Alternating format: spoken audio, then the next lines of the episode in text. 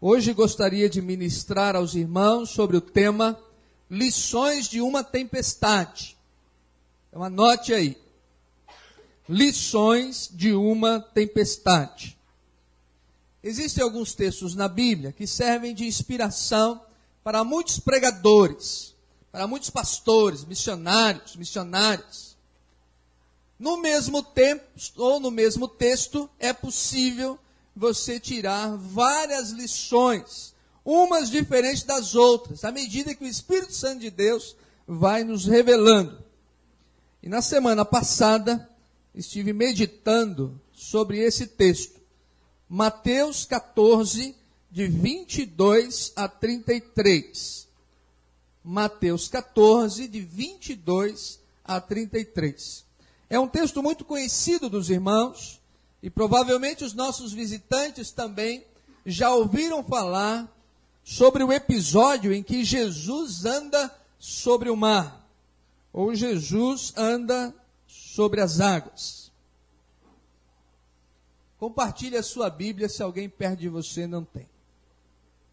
Logo a seguir, compeliu Jesus os discípulos a embarcar e passar adiante dele para o outro lado enquanto ele despedia as multidões. E despedidas as multidões, subiu ao monte a fim de orar sozinho. Em caindo a tarde, lá estava ele só. Entretanto, o barco já estava longe a muitos estádios da terra, açoitado pelas ondas, porque o vento era contrário. Na quarta vigília da noite, foi Jesus ter com eles, andando por sobre o mar. E os discípulos, ao verem-no, andando sobre as águas, ficaram aterrados e exclamaram: É um fantasma! E tomados de medo, gritaram. Mas Jesus imediatamente lhes disse: Tem bom ânimo, sou eu, não temais. E respondendo-lhe Pedro disse: Se és tu, Senhor, manda-me ir ter contigo por sobre as águas. E ele disse: Vem. E Pedro, descendo do barco, andou por sobre as águas e foi ter com Jesus. Reparando, porém, na força do vento, teve medo e, começando a submergir, gritou: Salva-me, Senhor! E prontamente Jesus, estendendo a mão, tomou-lhe e lhe disse: Homem de pequena fé, por que duvidaste? E subindo ambos para o barco, cessou o vento. E os que estavam no barco o adoraram, dizendo: verdadeiramente és filho de Deus. Vamos orar mais uma vez. Peça para Deus ministrar ao seu coração. Peça para o Espírito Santo de Deus falar com você hoje à noite. Diga, Senhor, mostra-me a tua vontade, o teu querer, mostra-me consolo, mostra o que teu Espírito Santo deseja de mim. Diga, Senhor, fala uma coisa para mim que o Senhor nunca falou antes. Diga, Senhor, eu estou há 20 anos na igreja. Fala uma coisa diferente hoje. Senhor, eu estou há 10 anos na igreja. Senhor, fala uma coisa diferente hoje. Uma coisa nova. O Espírito Santo de Deus ministra sempre o novo no seu coração. A palavra de Deus é algo sem fundo. Quanto mais nós a estudamos, mais o Espírito Santo de Deus revela para todos nós o seu querer e a sua vontade. Então diga, Senhor, no meio de tudo que o pastor Jonas falar agora, no meio de tudo aquilo que o Senhor usar, dirige uma palavra para o meu coração. Fale com Deus. Coloque-se dentro de dele, abra seu coração, baixe a guarda. Deixe o Espírito Santo ministrar. Porque eu orei por isso. Eu pedi a Deus que hoje à noite trouxesse algo novo ao nosso coração. Senhor Deus e Pai, fala conosco e ministra na nossa vida. E que possamos tirar lições, ó Deus, desse texto precioso. E que Teu Espírito Santo nos conduza, nos ilumine nos leve para o centro da tua vontade, do teu querer. Pai amado, que nesta noite pessoas sejam consoladas, pessoas tenham sua fé renovada, e que o Senhor também nessa noite possa libertar as pessoas. Pai, em nome de Jesus, clamamos pela unção do teu Espírito. Amém. Amém, meus irmãos. Jesus teve um dia difícil, complicado. Ele soube nesse dia que Herodes havia mandado matar João Batista e havia trazido a sua cabeça numa bandeja. Jesus já estava há alguns dias cuidando de uma multidão muito grande. Talvez umas nove, dez mil pessoas, se contarmos as mulheres e as crianças. E Jesus havia multiplicado pães e peixes para dar de comer àquela multidão que dizia ele tinha compaixão porque eram como ovelhas que não tinham pastor. E diz o texto sagrado que os discípulos estavam há dias sem descansar. Ele então pediu que os discípulos pegassem um barquinho e atravessassem o mar da Galileia, já no finalzinho da tarde, já no fim do dia. E ele iria ficar mais um pouco para despedir a multidão, pedir que a multidão fosse para suas casas, e também ele queria orar um pouco. Ele estava desgastado, cansado, precisava ficar um tempo a sós com Deus. E os discípulos pegaram o barquinho e Jesus subiu ao monte para ficar sozinho orando. Quanto tempo faz que você não fica sozinho orando com Deus?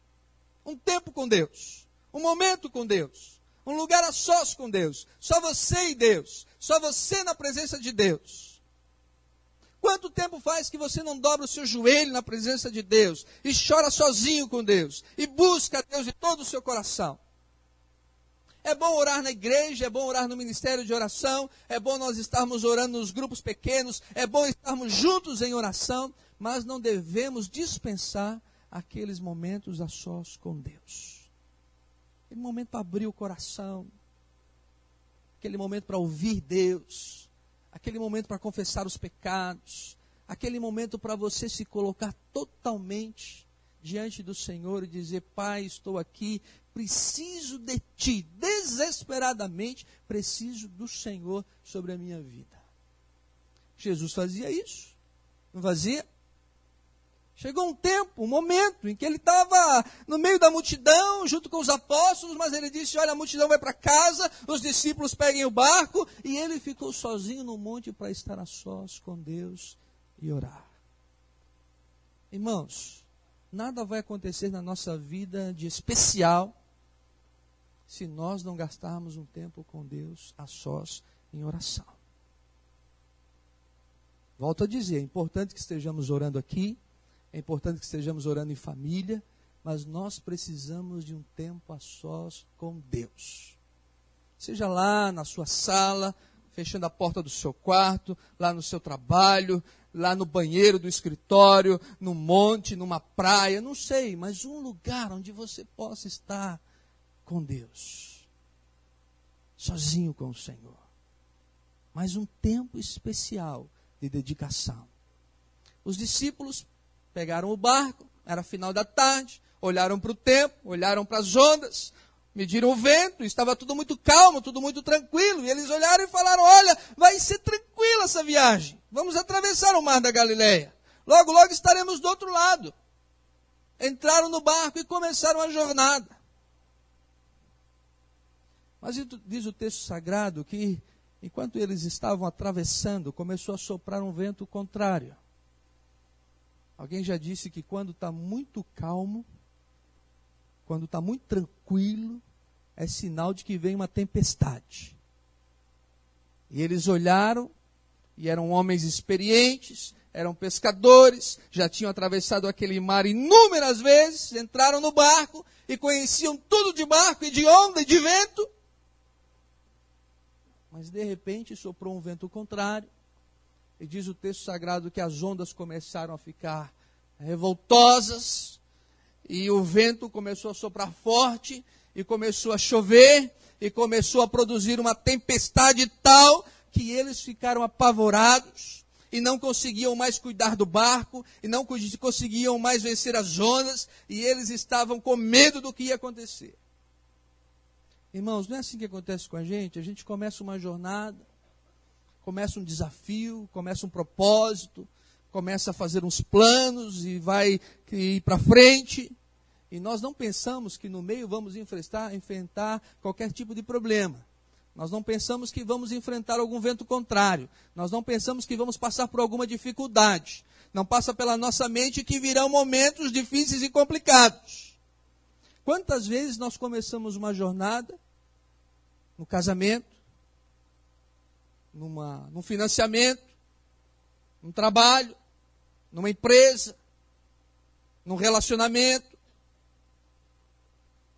mas de repente, no meio da jornada, não é no início, é no meio da jornada, quando a gente não espera, quando a gente não prevê, começam a vir uns ventos contrários. E a gente fica apavorado e não sabe que direção vai tomar, o que vai acontecer. Principalmente quando se trata de enfermidade, de doenças, maldades.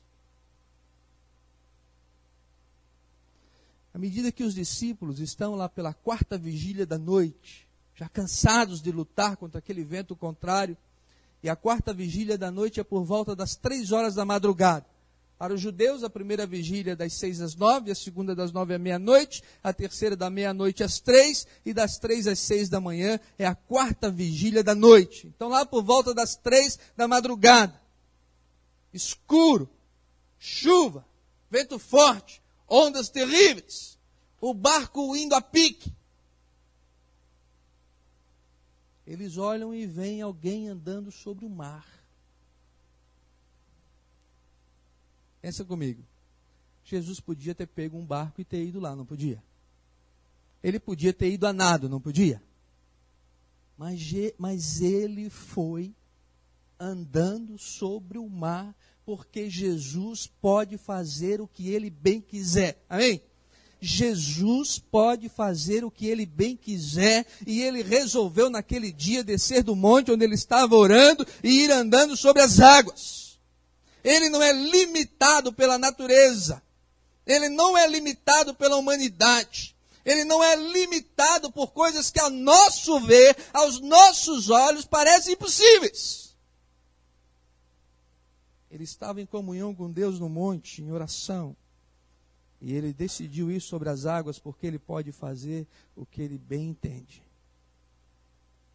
Quando os discípulos olharam e viram no meio daquela escuridão uma pessoa vindo na direção deles, eles gritaram, ficaram apavorados. E um deles falou: é um fantasma. que, que ele falou? Não tenho medo, coragem, sou eu. No meio daquela turbulência, daquela agitação das ondas, uma voz dizendo: coragem, não temam, sou eu. E havia naquele barco um homem intrépido, destemido. E ele disse: Senhor, és tu mesmo? E ele disse: Sou eu, Pedro. E ele disse: És tu, Senhor. Eu quero ir aí contigo. Quero andar na tua direção. E a Bíblia diz que Pedro saiu do barco e colocou o pé na água e não afundou. E ele começou a andar na direção de Jesus e começou a caminhar sobre as águas e começou a andar na direção do Cristo, e ele estava com os olhos fitos em Jesus. Então, olha bem, Pedro fez algo sobrenatural. Ele também andou sobre as águas. E Pedro provou para todos nós, para os outros apóstolos, provou para a história, de que no meio de uma tempestade, que no meio de um vento contrário, de que no meio de um momento difícil e complicado, você pode andar sobre as águas. Às vezes a gente critica Pedro porque depois ele afundou. Mas quantos de nós temos coragem para fazer algo sobrenatural para Deus? Para acreditar que Deus age de forma extraordinária. E que quando Deus quer fazer um milagre, vento não impede, onda não impede, mar revoltoso não impede, escuridão não impede, porque quando Deus quer fazer um milagre, Ele faz. Ele realiza, Ele opera. Mas a Bíblia diz que Pedro, olhando para Jesus e andando sobre as águas, começou a sentir o vento no rosto. E começou a sentir as ondas batendo nele. E eram grandes ondas. E a Bíblia diz que ele teve medo. E à medida que ele teve medo, ele começou a afundar. Pedro está dizendo para a gente que ter medo, às vezes faltar coragem, às vezes ser limitado, faz parte da humanidade, irmãos. Quem já não sentiu medo nessa vida? Quem em algum momento já não sentiu falta de coragem? Quem já não teve dificuldade em tomar uma decisão, dúvidas em realizar alguma coisa? Todos nós. Eu já tive várias. Nós somos gente, somos seres humanos. Deixa eu dizer uma coisa para você. Não existe esse negócio de super crente, crentão, é, crentaço. Não existe. Ou existe? Eu não conheço. Eu conheço pessoas, seres humanos, que são falhos, que têm dificuldades, que às vezes têm dificuldades em realizar as coisas, têm medo às vezes. Nós somos assim, ou não somos? Mas quando sentimos medo e temos falta de coragem, Jesus está nos ensinando aqui que podemos clamar. E a Bíblia diz que quando Pedro começou a afundar, ele começou a clamar por Jesus. Jesus, me ajuda! Jesus, tem misericórdia! Jesus, por favor, estou afundando! E a Bíblia diz que Jesus estendeu a mão e trouxe Pedro de volta para cima da água. Todas as vezes que você admite suas fraquezas, suas dificuldades, suas limitações, e você clama, Deus desce para te ajudar. Deus vem ao teu encontro. Deus te estende a mão. Deus te busca. Eu gosto de pensar o seguinte: o tempo todo Jesus estava ali.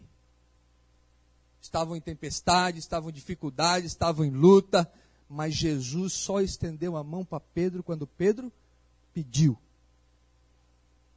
Jesus tem todo o poder e tem toda a autoridade, ele pode abençoar você, transformar a sua vida, ele pode fazer um grande homem de Deus, uma grande mulher de Deus, mas ele não vai arrombar o seu coração, não vai ser intrometido na sua vida, não vai forçar a barra da sua existência, não vai se intrometer na sua família, não vai forçar para entrar nos seus negócios, ele só vai entrar quando você pedir e você clamar. Porque você tem que convidá-lo a fazer parte da sua vida. Ele estava ali. O tempo todo ele estava ali. E quando Pedro clamou, ele estendeu a mão. E Jesus o trouxe para cima. E o colocou no barco. E a Bíblia diz que quando Jesus entrou no barco, o vento cessou, acalmou. Você precisa clamar para que Jesus entre no barco da sua vida, no barco da sua família no barco dos seus negócios. Porque se Jesus não está no barco, as tempestades vêm e você não tem socorro. A possibilidade de afundar é muito grande. A possibilidade de ser totalmente destruído é intensa, imensa. Mas quando Jesus está presente, você clama e ele vem em teu socorro. Ele vem para te ajudar. Ele vem para te fortalecer. Ele vem para estender a mão sobre você. Irmãos, essa é a história do texto.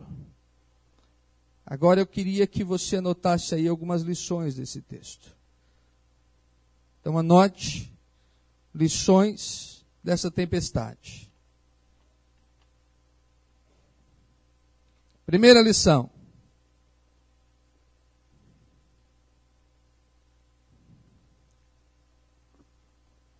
Jesus prova a nossa fé. A Bíblia diz: Meus irmãos, tende por motivo de grande alegria o passardes por várias provações para a provação da vossa fé. Tiago 1, Tiago 1, 2 e 3. Anote aí. Quem que mandou os discípulos entrarem no barco? Quem? Quem que mandou os discípulos entrarem naquele barco? Jesus. Irmã Marta era um barco sujeito a tribulações. Era um barco na direção de uma tempestade. Era um barco à mercê de uma revolta do mar. Era um barco para enfrentar ventos contrários. Às vezes, irmãos, numa hora de tempestade e dificuldade, a gente fica pensando. Talvez Pedro dissesse, mas quem de nós pecou? O que está acontecendo?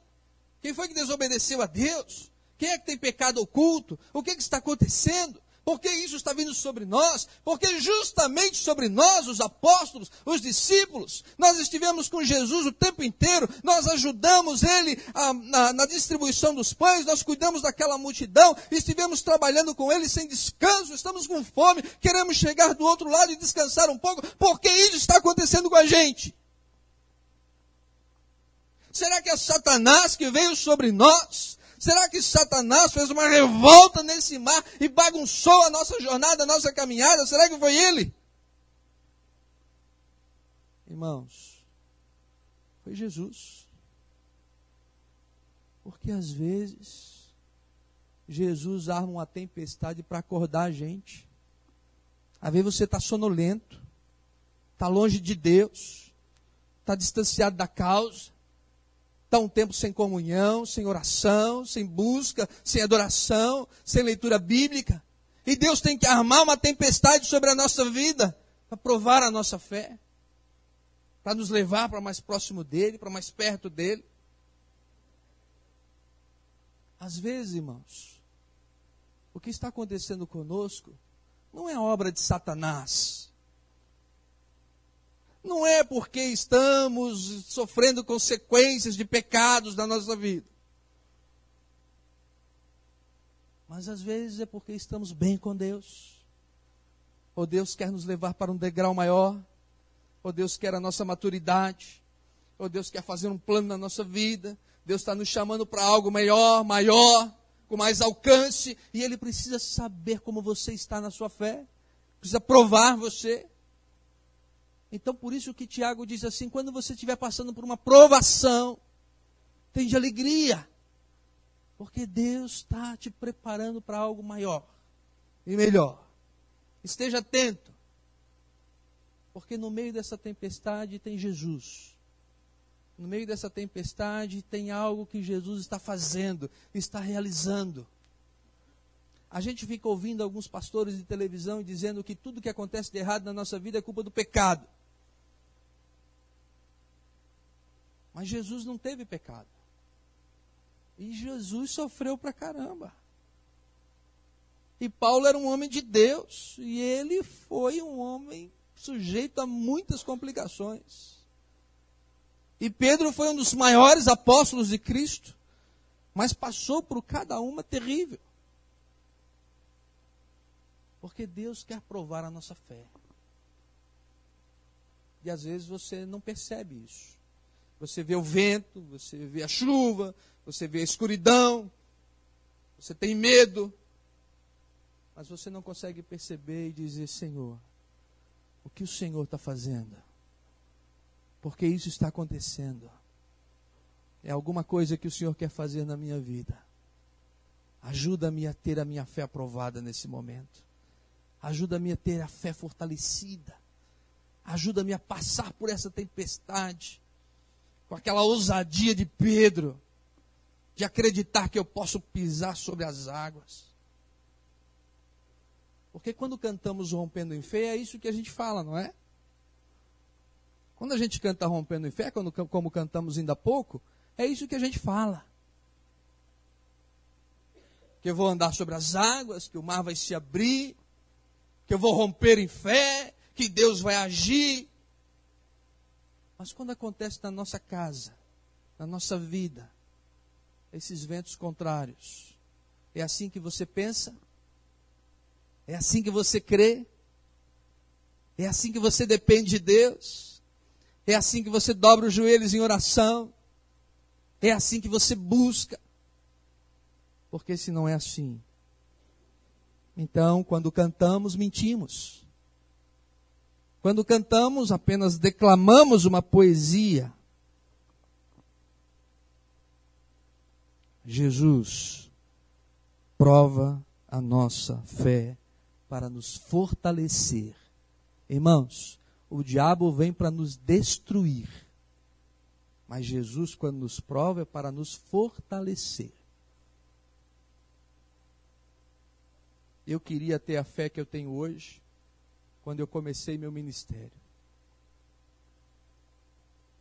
Hoje eu estou mais maduro, tenho mais histórias de comunhão com Deus, tenho mais experiência com o Senhor, já vi Deus fazer coisas incríveis.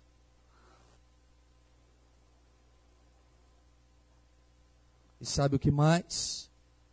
Deus está me chamando para coisas maiores.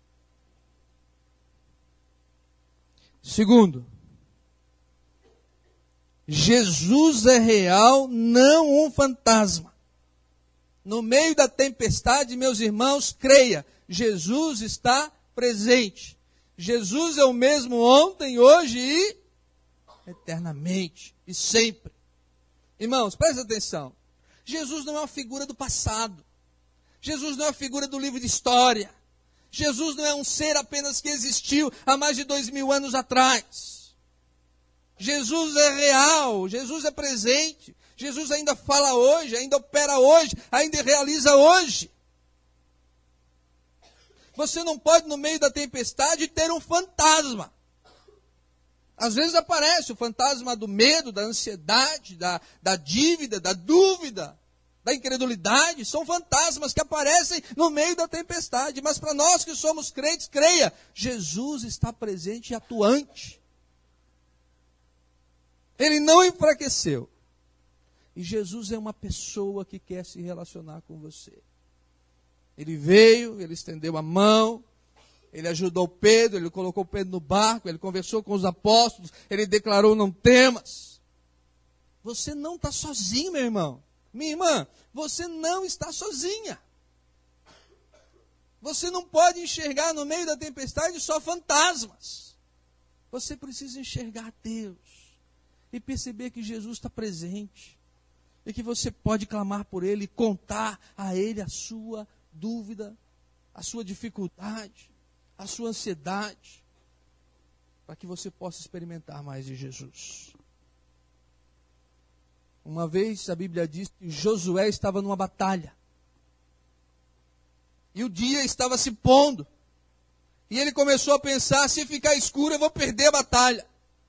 Se escurecer, o meu exército vai perder. Sabe o que, que Josué fez? Ele olhou para o sol que estava se pondo e disse: Deus, para o sol, para que eu possa vencer essa batalha. Irmãos, isso é algo impossível de acontecer. Isso é fora de qualquer lógica. Isso não dá para explicar. Mas um servo de Deus, um homem igual a mim e a você, olhou para o céu e disse: Deus, para o sol, para que o teu povo possa ganhar essa batalha. E a Bíblia diz que o sol parou. E Josué ganhou a batalha. Um dia Moisés chegou diante do mar, com quatro milhões de pessoas, animais, mulheres, crianças. Atrás vinha o exército egípcio, dos lados as montanhas, na frente o mar. O que ele podia fazer? O que ele podia realizar? Dizer para o povo, gente, a gente tentou, viemos até aqui. O faraó disse que ia deixar a gente sair, mas não deixou. Ele está vindo na nossa cola. O que, que a gente vai fazer? Ele olhou para o céu e disse: Senhor, ajuda-nos. E Deus disse para ele: toca a vara no mar, que eu vou abrir o mar para você passar. Isso é impossível de acontecer. Isso não tem explicação. Já ouvi gente tentar explicar isso de todo jeito. Que naquele dia, naquela hora, naquele momento, soprou um vento da montanha e fez com que o mar parasse. Eu só sei de uma coisa: Deus abriu o mar. Nós precisamos de homens e mulheres que acreditam que Deus pode fazer coisas tremendas e extraordinárias. Semana passada, no último dia da quarta-feira da vitória, eu estava em jejum e oração. E Deus colocou no meu coração o desejo de começar um novo projeto para a nossa igreja.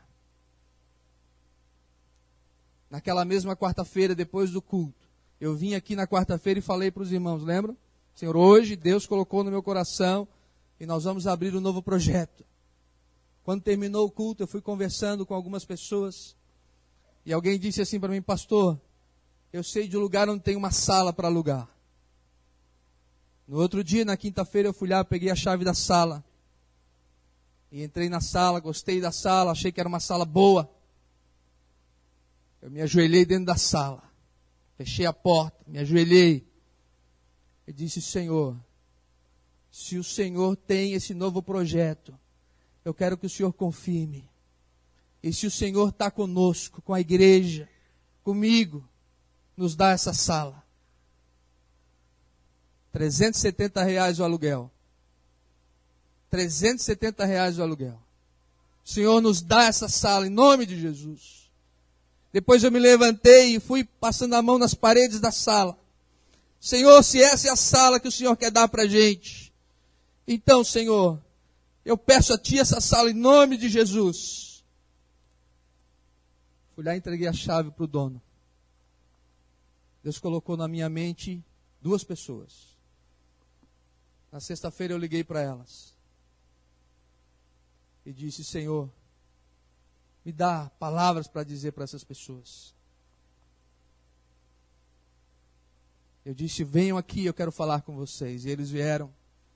Eu levei eles na sala e falei: olha, tem um projeto assim, assim, assim, assim, assim, assim, assim, assim, assim. E Deus colocou vocês na minha oração e na minha mente. Eles disseram, pastor, nós vamos pensar no fim de semana. Aí eu viajei com o irmão João e o irmão Jefferson, fomos para Curitiba no último fim de semana. Na segunda-feira, quando eu cheguei à tarde. Eu estava tão ansioso, tão ansioso, e tão ansioso. E deu três horas e eles não ligaram, deu quatro horas eles não ligaram, e deu cinco horas eles não ligaram, e deu seis horas eles não ligaram. E aí eu vim para cá, para o curso do pastor Arata. E eu estava aqui quando o telefone tocou. E eles disseram, pastor, nós estamos agarrados com o Senhor. Eu me comprometo a pagar o aluguel dessa sala por um ano, para o Senhor começar esse novo projeto. E na segunda-feira à noite mesmo, eu fui lá e disse: tira a placa que a chave, que a sala é nossa. E na mesma hora ele me deu a chave da sala. Irmãos, quando você acredita que Deus pode fazer coisas, e você clama por Deus, e você começa a buscar a Deus intensamente, Deus faz coisas que você não imagina. Irmãos, o que nós temos às vezes é medo de orar,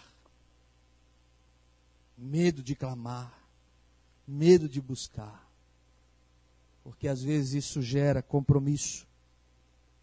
Mas eu sei de uma coisa meu alvo pessoal, vou falar terça-feira para o conselho, é em 2008 abençoar mil pessoas. Mil pessoas com esse novo projeto. Ore. Terceiro lugar, clame por Jesus. Está difícil, está complicado, clame por Jesus, busque Jesus. Agora clame por alguém que realmente tem competência para ajudar você. Alguém que realmente tem poder para ajudar você. Eu vejo às vezes tanta gente se prostrando e clamando para pessoas e para ídolos que não podem ajudar. Clame por Jesus e busque Jesus de todo o seu coração. Quando Pedro clamou, Jesus estendeu a mão. Quando Pedro buscou, Jesus o ajudou. Quando Pedro disse: Senhor, me ajuda. Jesus estendeu a mão para ele e o colocou de volta no barco. Isso me fez lembrar aquele cego que quando viu Jesus passar começou a dizer e a clamar: Jesus, filho de Davi, tem misericórdia de mim. E as pessoas começaram a dizer: Fica quieto, homem, deixa Jesus em paz. E a Bíblia diz que quanto mais as pessoas o impediam, mais ele clamava e dizia: Jesus, filho de Davi, tem misericórdia de mim. Jesus, filho de Davi, tem misericórdia de mim. E Jesus o ouviu e disse: Que queres que eu te faça? Que queres que eu te faça? Queres mais comida? Queres mais esmola? Queres mais uma roupa? O que, que você quer? E ele disse: Senhor, que eu veja. Clame, clame, irmão, clame, irmão, clame, clame, busque. Clame a Deus, busque a Deus, se coloque na presença de Deus. Dá vontade de pedir como pastor da igreja, irmãos, por favor, irmãos, clame a Deus. Por favor, irmãos, essa semana, pelo menos uma vez, dobre o seu joelho e clame a Deus. Quantos irmãos estão enrolados, complicados, sem ver uma experiência de Deus na sua vida, porque vão empurrando a vida cristã com a barriga pelo menos uma vez essa semana, dobre o seu joelho lá no seu quarto, lá no seu trabalho, e clame ao Senhor, e busque ao Senhor. Essa igreja já viu Deus agir tantas vezes, tantos milagres Deus já fez aqui, tantas coisas extraordinárias aconteceram. Como é que você pode explicar que nós temos aqui na igreja 26 funcionários? Como é que você pode explicar que uma igreja desse tamanho tem cinco pastores? Sem contar o Caê de tempo integral, a Suzana de tempo integral e agora o Jefferson de tempo integral. Com eles são oito pessoas. Você não pode explicar isso. Agora, tudo isso tem um motivo, tem uma razão. Ou vocês acham que isso é para o nosso bel prazer? É prazer dizer que tem. Isso é para dizer assim, pastor Jonas, agora você tem cinco pastores, você tem mais tempo. E já que você tem mais tempo, você vai começar um novo projeto. Nós precisamos compreender que se vocês clamarem e buscarem e dobrarem os seus joelhos e chorarem na presença de Deus, Deus vai fazer uma coisa na vida de vocês que nunca fez. Eu estou dizendo isso aqui há três semanas seguidas. Vocês estão percebendo? Três semanas seguidas. E Deus vai fazer algo extraordinário. Agora nós aprendemos no curso aqui essa semana. O que, que a gente faz? Está com um problema? Primeiro procura um para resolver depois procura o banco para pedir empréstimo, depois procura alguém, um agiota para pedir dinheiro, depois procura a, a, curandeira, depois procura o que, que a revista faz, vamos ver o que, que disse fulano, o que, que disse e por quando nada dá certo, a gente busca a Deus. Por que não buscar a Deus primeiro, e clamar a Deus primeiro, e dobrar os joelhos primeiro? A primeira coisa que eu fiz por aquela sala, a primeira coisa, foi me lá e me ajoelhar dentro da sala e dizer: Senhor, só vou para frente se o Senhor estiver comigo. E talvez Deus esteja tocando o seu coração, porque agora tem um ano de luz para pagar, porque a sala tem luz. Agora tem um ano de telefone para pagar. Agora tem que comprar alguma coisa. Não tem mesa, não tem cadeira, não tem nada. Talvez Deus esteja tocando o seu coração e você vai dizer para mim, pastor, conta comigo. Eu vou pagar a luz por um ano. Eu vou pagar o telefone por um ano. Eu não sei. Mas eu sei uma coisa. Nós vamos para frente. E Deus vai fazer coisas grandiosas.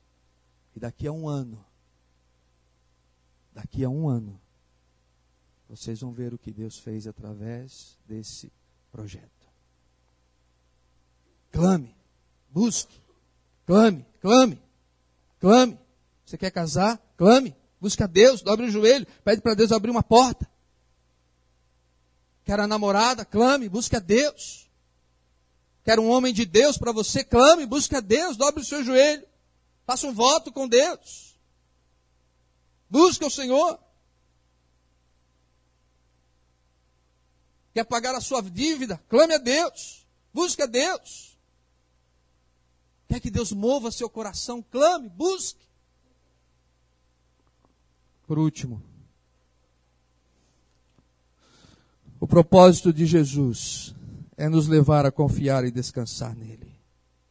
Qual o propósito de tudo isso? O propósito de todo esse vento, de toda essa tempestade, todo esse medo pelo qual eles passaram, é ajudar você a aprender a confiar nele.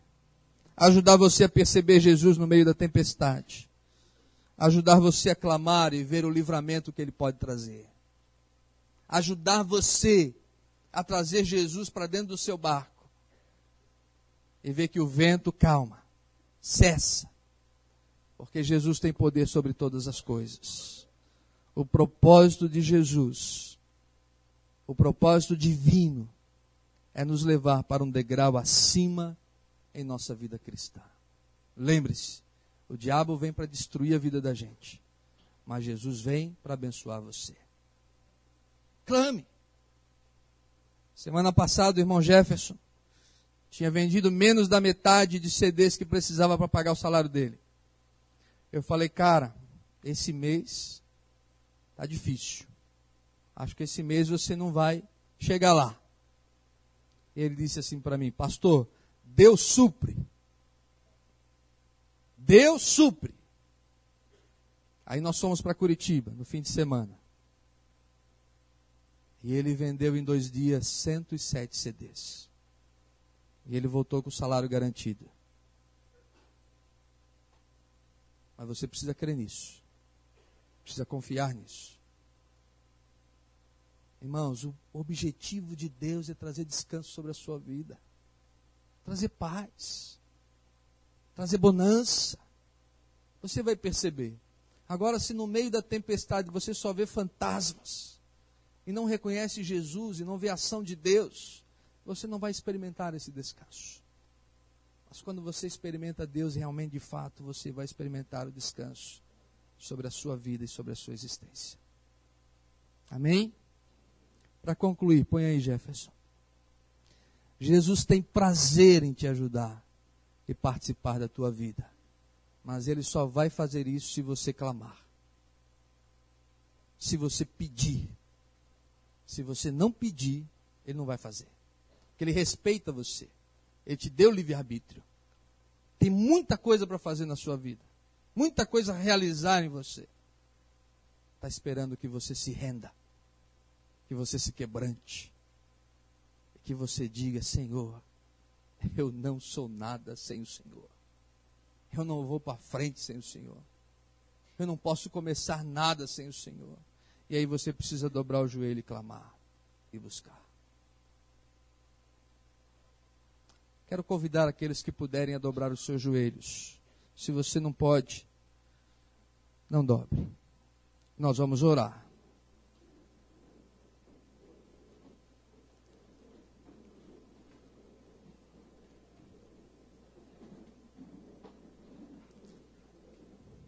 Dobre o seu joelho agora. Clame a Deus.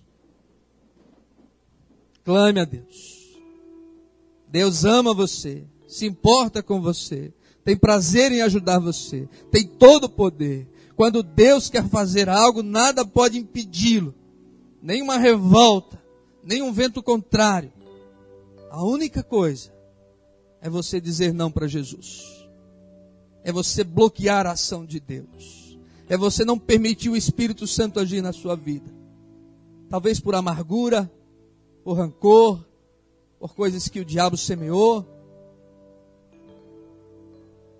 Diga, Jesus, olha por mim, estende a mão para mim, me levanta, me ergue, me põe no barco da paz, da esperança, de uma vida diferente abençoada.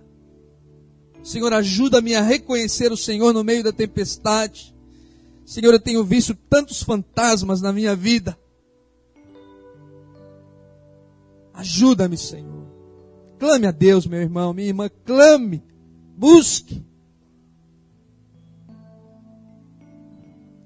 O texto sagrado diz: clama-me, responder-te-ei e anunciar-te-ei coisas grandes que tu nem sabes, tu nem imaginas, nunca pensaste, mas são planos tremendos para ti. Porque Deus só tem planos bons para nós, diz o profeta Jeremias. Planos para nos dar a paz. Então clame. Mas, pastor Jonas, faz tanto tempo que eu não faço isso. Não importa. Hoje é o dia para recomeçar.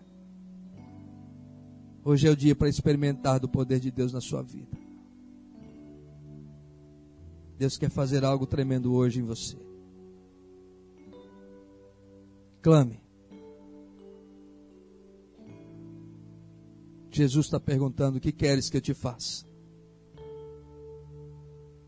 Então diga, em nome de Jesus.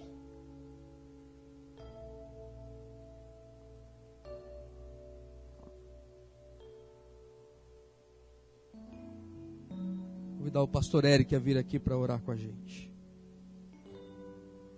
Ore, meu irmão. Clame a Deus.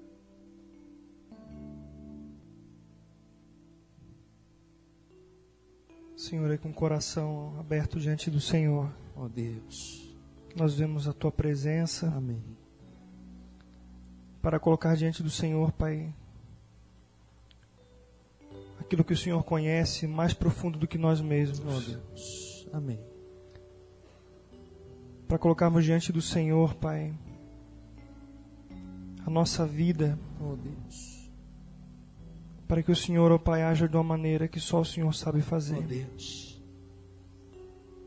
Nós carecemos de Ti, Senhor, profundamente. Não somos nada sem o Senhor.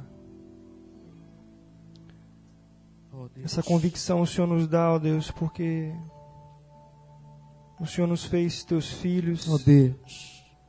E podemos clamar ao Senhor como diz a tua palavra, clama a mim. Oh, Deus. E eu vou te responder. Oh. E vou te mostrar coisas maravilhosas Amém, que não Jesus. sabes. Ajuda-nos, Senhor. Oh, Deus. O Senhor sabe, Pai, que a nossa fé às vezes é tão pequena Oh, Deus. que não conseguimos nos mover Oh, Deus. de onde nós estamos. Oh, Deus. Mas com tua misericórdia, Senhor, Nossa. olha para nós, Oh, Deus. olha para o nosso coração, Senhor. Oh, Deus. Age, Pai, na nossa vida. Oh, Deus. Oh, Deus. Nós precisamos dos teus planos para a nossa vida, Senhor. Amém. Quantas vezes eu tenho colocado os meus planos, Oh, Senhor, Deus. como prioridade. Oh, Senhor. Mas eu preciso, Pai, da tua vontade Amém, em todas as áreas da minha Oh, vida. Deus. Eu preciso compreender, Pai, o teu Oh, propósito. Deus. Eu preciso, Pai, descansar naquilo que o Senhor quer fazer. Amém, Senhor. Por isso, Senhor, ouve a nossa oração. Amém, Jesus. Escuta o nosso clamor, Amém, Senhor. Senhor. E dá-nos um coração, ó Deus, que sabe esperar em Ti, que sabe descansar em Ti. Oh, Deus. Oh, Por tua misericórdia, Pai. Amém. Move o teu povo, Pai, na tua Deus. direção. Amém, Senhor. Porque nossas forças se esgotam e nós Oh, não temos Deus. condições de andar, É Pai, verdade, diante do. Senhor. Mas o Senhor nos conhece, Pai. Oh, Deus. Por isso clamamos a Ti, Amém. Deus Oh, Todo-Poderoso. Deus. Em nome do Senhor Jesus, que colocamos Oh, diante do Deus. Senhor, Pai, a nossa Amém. petição. Amém. Colocamos aquilo que Oh, o Senhor Deus. quer fazer, Pai. Amém. Pedimos que, em nome do Senhor Jesus, a Tua vontade seja cumprida, Pai, na vida dessa igreja, Oh, Deus. como individual, cada membro Oh, desse corpo, ó Deus. Cada visitante que veio aqui nesta Amém, noite. Jesus. Teu Espírito Santo impactando o seu Oh, coração, Pai. Amém. Na vida dos pastores dessa Amém, igreja, Jesus. Senhor. Dando-lhes visão, Oh, dando-lhes direção, ó Deus, no Oh, pastoreio Deus. desse rebanho. Oh, Deus. Eu clamo pelas crianças, Amém, Senhor. Jesus. Eu clamo pelos adolescentes, Senhor. Eu clamo pelos jovens dessa igreja, Senhor. Pelos adultos, pelos Amém. anciãos, Senhor. Clamamos a Ti em nome de Amém, Jesus, Jesus. Pai. Amém. Vamos ficar de pé, meus irmãos. Nós vamos cantar Reina em mim. O pessoal vai achar essa música. Fique em pé. Obrigado, pastor. Irmão, irmã. Prezado visitante, você está cansado de remar? Cansado de enfrentar sozinho tempestades e lutas? Entregue para Jesus. Entregue sua vida para Jesus. Deixa Jesus fazer o que só Ele sabe fazer. Você quer tomar essa decisão? Vem aqui à frente. Você que orou e clamou a Deus. E nessa noite você quer consagrar a sua vida a Deus. Vem aqui à frente. Pode vir. Em nome de Jesus. Pode vir em nome de Jesus. Saia do seu lugar e venha. Glória a Deus. Amém. Pode vir bem para frente aqui. Glória a Deus. Vem em nome de Jesus. Há mais alguém? Deixe o seu lugar e venha. Você que aí ajoelhado clamou a Deus buscou a Deus, deixe o seu lugar e venha. Em nome de Jesus. Pode vir. Há mais alguém?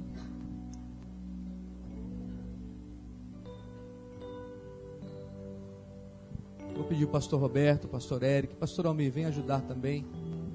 Vamos estar aqui orando por essas pessoas. Em nome de Jesus. Há mais alguém? Deixa o seu lugar e vem. Vamos orar por você. Glória a Deus. Senhor Deus e Pai. Estamos clamando, Senhor. Estamos clamando, Senhor. Estamos clamando, Senhor. Clamando por Ti pela tua unção, pelo teu Espírito Santo. Clamando por uma ação sobrenatural do Senhor sobre a nossa vida. Senhor, não tem nada que o Senhor não possa fazer. O Senhor faz aquilo que o Senhor acha que deve fazer. Porque o Senhor tem todo o poder no céu e na terra. Senhor, nos ajuda a ter um Jesus real vivo, presente, não uma figura do passado, uma figura bíblica, mas uma figura de hoje. Uma pessoa para a gente se relacionar, conversar, trocar ideia, chorar e se alegrar. Ajuda-nos, ó Deus, a ter um relacionamento contigo. Ajuda-nos, Senhor, a dobrarmos os nossos joelhos, a clamarmos e a buscarmos por Ti. Senhor, a gente está cansado das mesmas coisas. Faz algo novo na nossa vida, algo novo na nossa igreja, algo novo na vida do povo, algo novo na vida da cidade, algo novo, ó Deus, na vida do casal, algo novo, Senhor, no relacionamento de pais e filhos, algo novo na nossa casa. Senhor, em nome de Jesus renova nossa fé, nossa esperança, traz-nos descanso e paz. Toma esses queridos que vieram à frente nas tuas mãos. O Senhor coleciona as lágrimas de cada um e sabe o motivo de cada uma delas e as recolhe num odre para ti. Por isso, ó Deus, nós clamamos por cada uma dessas pessoas e pedimos que nesta noite sejam revestidas de poder e de graça que teu Espírito Santo, ó Deus, as faça felizes, radiantes e voltem para os seus lares, ó Deus, destemidas, alegres, ó Deus, por aquilo que aconteceu em suas vidas hoje à noite. Nós assim oramos em nome de Jesus. Amém. Vocês que estão aqui à frente, deem um abraço uns nos outros e o povo vai cantar Reina em mim. Agora, Reina em mim não se canta triste. Reina em mim não dá para cantar parado. Reina em mim tem que cantar com alegria e dizer: Jesus, reina na minha vida, para honra e glória do teu nome. Mas primeiro vamos cantar: Reina em mim, e em seguida vamos então sair. Vamos cantar.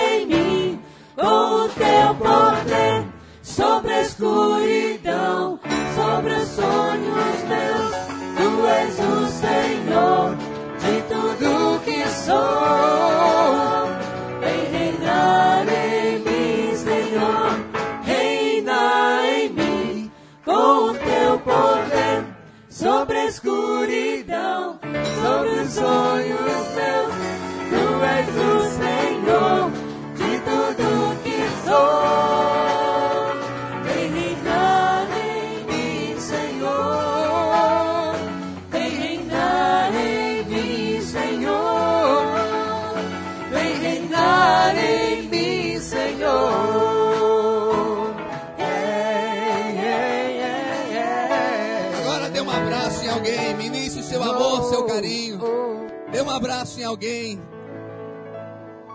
Isso, não saia sem abraçar alguém. Desejar a bênção de Deus sobre a vida de um irmão, de uma irmã. Em nome de Jesus.